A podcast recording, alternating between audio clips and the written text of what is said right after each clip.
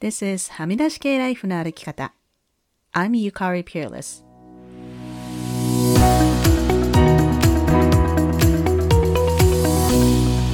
周りが決めた道からはみ出して自分だけの生き方をする人を応援するポッドキャスト、はみ出し系ライフの歩き方。Welcome to episode 245. 皆さんこんにちは、ペアレスゆかりです。日本では新年度が始まったところだと思いますが、皆さんいかがお過ごしでしょうか？や、今気がつきましたが、はみらい250回まであと5回ですね。シーズン6のお祝いをした直後なので特別何かを計画しているわけではないんですが、もう250回かとなんだかびっくりしています。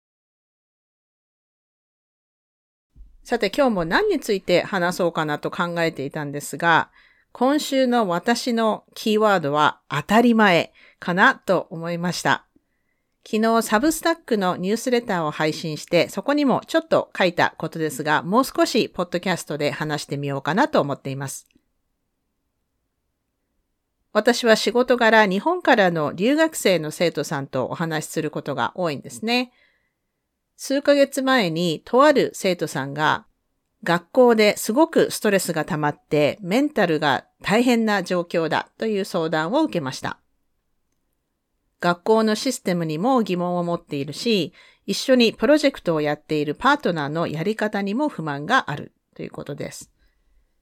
で私は学校のやり方に疑問があるんだったら、ディレクターとアポイントを取って話してみたらって言ったんですよね。あと生徒同士のいざこざも、もちろんこう本人同士で解決できるならそれが一番だけど、こう何かこう、これがフェアじゃないとかね、そういう問題があるときは、生徒間の問題を解決するカウンセラーとか先生がいるので、その人に相談してみてって言ったんですよ。そしたらその生徒さんが、そんなことしていいんですか？全部私が悪いのかと思ってました。って言って、私の方がびっくりしたっていうことがありました。そしてまた別の人で、今離婚に向けて別居している友人も、夫さんとの関係がうまくいかなくなって、一生懸命、こう、いい妻でいようとして、こう、尽くして、自分のことは我慢して、彼をサポートしようとしていたけど、うまくいかなくて、まあ自分は幸せじゃなくて、もやもやしてたそうなんですね。でもまあ彼女はカウンセラーさんと話をして、カウンセラーさんに、あなたはもっと自分がやりたいことを追求するべきだって言われて、えって、自分がやりたいことやっていいのって、すっごくびっくりしたっていう話をしてくれたんですね。この二つの話を聞いて、え、自分の人生じゃんって自分の好きにしていいんだよって思える人って、実は意外とそんなに多くないんじゃないかなと思いました。私は昔から自分のやりたいことしかやってこなかった人間なので、そういう意味では私もそういう考え方が比較的簡単にできる、まあ、いわばそういう意味では特権のある人間だと理解してるんですけれども、日本でずっと育ってきて、日本の社会で、日本のやり方で育ってきた人は、自分のわがままを抑えて、周りを立てて、特にパートナーがいたらパートナーを立てて、尽くしてっていう、そうするのが当たり前だと思って生きてきた人が多いんじゃないかなと思います。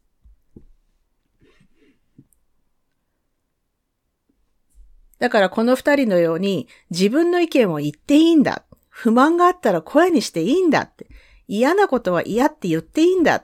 自分のやりたいことやっていいんだってことを知らないっていうのは、それは当たり前だよなと思ったんですよね。当たり前ですよ。彼女たちにとっては、それが普通なんですよね。でもこの二人とも、この日本での当たり前が、カナダでは当たり前、普通じゃないと知って目から鱗だったって言っていました。面白いですよね。そして昨夜のブッククラブでも当たり前の話が出たんですよ。最初はこう、リレーションシップ、まあ、パートナーとの関係の話をしていたんですけれども、私はね、あの、リレーションシップの話になると毎回思い出すのが、あの、塚越敦子さんが言っていた、すべての結婚は異文化体験という名言なんですね。国際結婚。まあ私は国際結婚という言葉がちょっと嫌いなんですけれども、まあ違う国で育った人と結婚でもパートナーシップでもを結んだ際に、まあいろんな文化の違いで悩む人って多いですよね。でも実は外国の人がパートナーじゃなくても、同じ国で育った人でも違う家庭から来てるんだから文化が違って当然ですよね。日本もね、小さい国だけど、場所によって風習とか食べ物とか違うし、まあ、経済的な環境も家庭によって様々なので、文化、カルチャー、もうもっと簡単に言うと、やり方が違って当たり前なんですよね。でさらに言うと、恋愛関係だけじゃなくて、まあ学校の仲間、会社の同僚、上司、プロジェクトチーム、地域のグループ、みんな文化の違う人たちが集まってるんだから、みんなやり方が違って当たり前という、まあこれもよく考えれば当たり前の話です。まあこのエピソードだけで何回当たり前って言ったかわかりませんけど、まあ、自分の当たり前と他人の当たり前は違うと、それだけ理解できているだけでも人間関係は少しはやりやすくなると思います。例えばまあ家庭でも会社でもいいですけど、ちょっとここ散らかってるから片付けといて頼んだ時に、どこまでやるのか片付けなのかっていうその基準ってもう個人レベルでバラバラですよね。こうなんかパパッとこう床に落ちてるものを拾って終わりっていう人もいれば、まあ、掃除機出してきて、掃除機かけて、その掃除機をしまって、あと付近でこう拭き掃除もしてっていう人もいるかもしれません。あと日本はいわゆるハイコンテクスト社会で、きちんと物事を説明しなくても意味が通じてしまうので、逆にさらに意図の疎通が難しいよなと思います。はっきり物事を説明しない、そしてはっきり物を言わないことがある。そしてはっきり物を言わないということがある意味美徳とされている社会ですからね。このハイコンテクスト社会、バウンダリーがない日本についてはシーズン4の168回で少し話しています。物事のやり方の話になると、これはなんかコミュニケーションの話になってくると思うんですけど、これはブレニー・ブラウンの Dare to Lead というリーダーシップの本に詳しく書かれています。これは多分、今年の冬あたりに、まあ、順番でブッククラブで読む予定の本ですが、興味のある方は読んでみてください。自分が育った環境、文化しか知らないのは当たり前。そして自分の当たり前と他人の当たり前にはズレがある。それだけ理解しているだけでもコミュニケーションはやりやすくなるよねという、今週は当たり前についていろいろ考えた週でした。さて、それでは今週のポジティブです。今週のポジティブは、最近できるだけ会いたい人に会おうと思っていて、今週は二人お友達に会いました。まあ、暖かくなってきているので、散歩して、こう、カフェでお茶とかランチとかね、しやすくなってるのが嬉しいですね。散歩は私は毎日行ってるので、あの、お近くの方で散歩に一緒に行きたいという方は、ぜひお誘いください。歓迎です。そして今週は翔子さんから今週のブレイブが届いていますので紹介します。ゆかりさんこんにちは。はみらいシーズン6おめでとうございます。最新のポッドキャストも本当にうんうんとうなずきながら聞いていました。繰り返しの練習を心がけるためのリマインダー、まさにです。私にとって本当お守りのようなポッドキャスト。ゆかりさんの声にもとても癒されています。いつもありがとうございます。実は先日バウンダリーが引けて自分で自分によくやったなという出来事がありました。私はもともと余裕がない時でも断れず引き受けてしまいがちな性格です。先日仕事の話が入ってきて嬉しい反面、今の状況だとちょっと忙しすぎてきついなぁと少しもやもやしながら、最初は引き受けてしまいました。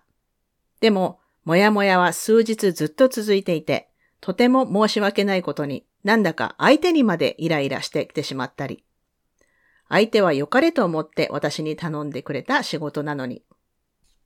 このままでは健康に良くない、相手にも逆に失礼なことだと思い、勇気を振り絞って正直な気持ちを伝えることにしました。心を寄せてくれてとっても嬉しかったこと。今は時間がなくてできないこと。自分の思い、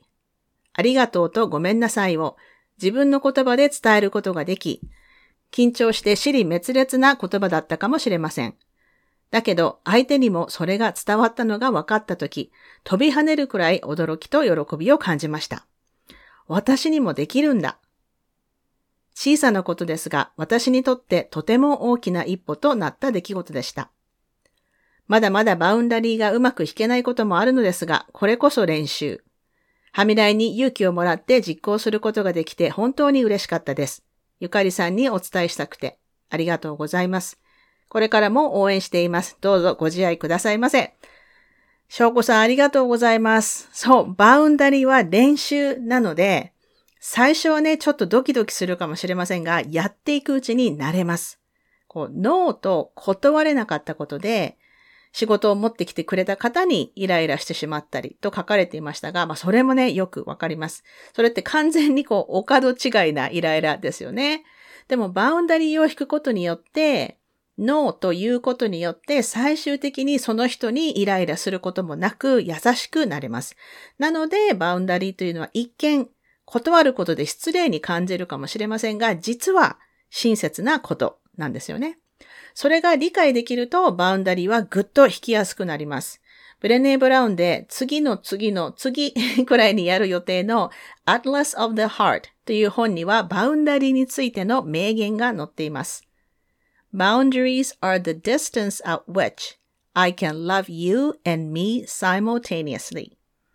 バウンダリーはあなたと私を同時に愛せる距離であるという意味ですね。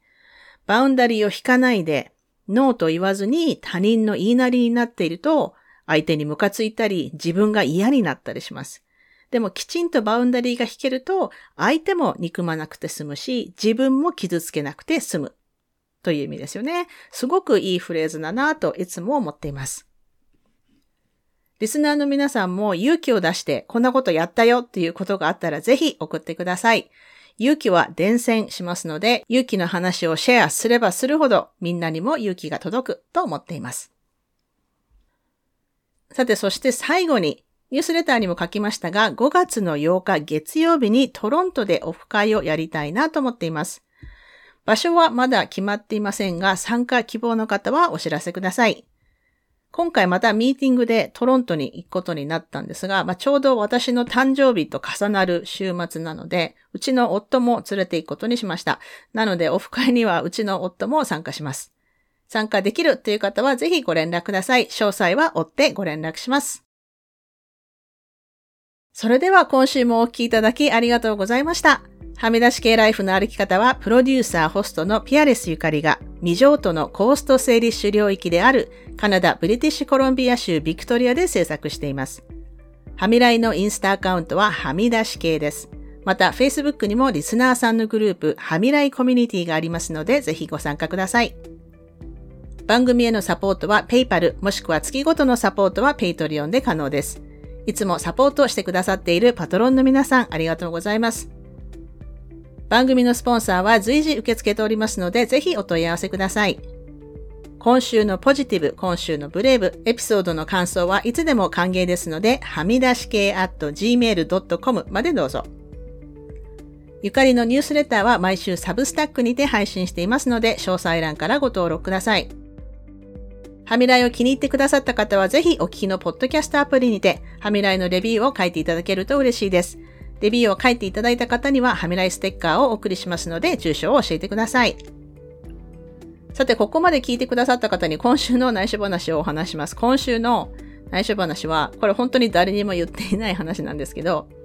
今週お友達とカフェでお茶した時に、スコーンを注文したんですよ。そしたら、バターいりますかって聞かれたんで、イエスって言ったんですね。で、日本にもあると思いますけど、あの、ホテルとかのこう朝食の時に出てくるこう小さいバターってあるじゃないですか、こう。蓋をめくったらバターが入っている、こうプラスチックの四角いやつ、四角とか丸いやつ。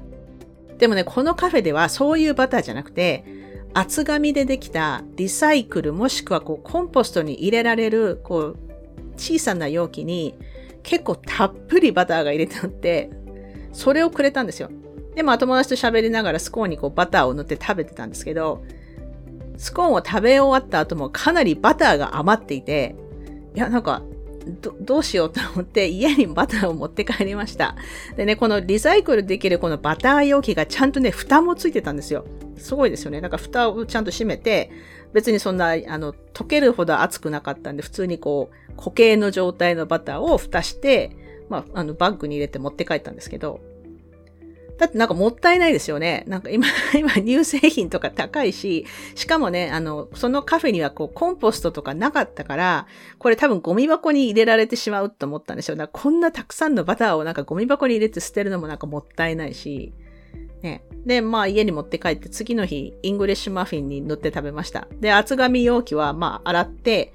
乾かしてリサイクルに入れました。まあ、ただそれだけなんですけど、まあ、誰にも言う機会がなかったので、ここでシェアします。なんかバターを持って帰って、なんか貧乏臭いって言われるかもしれないけど、私としてはなんかそれを捨てるのがもったいないと思って持ち帰りました。ね、だってもったいないですよね。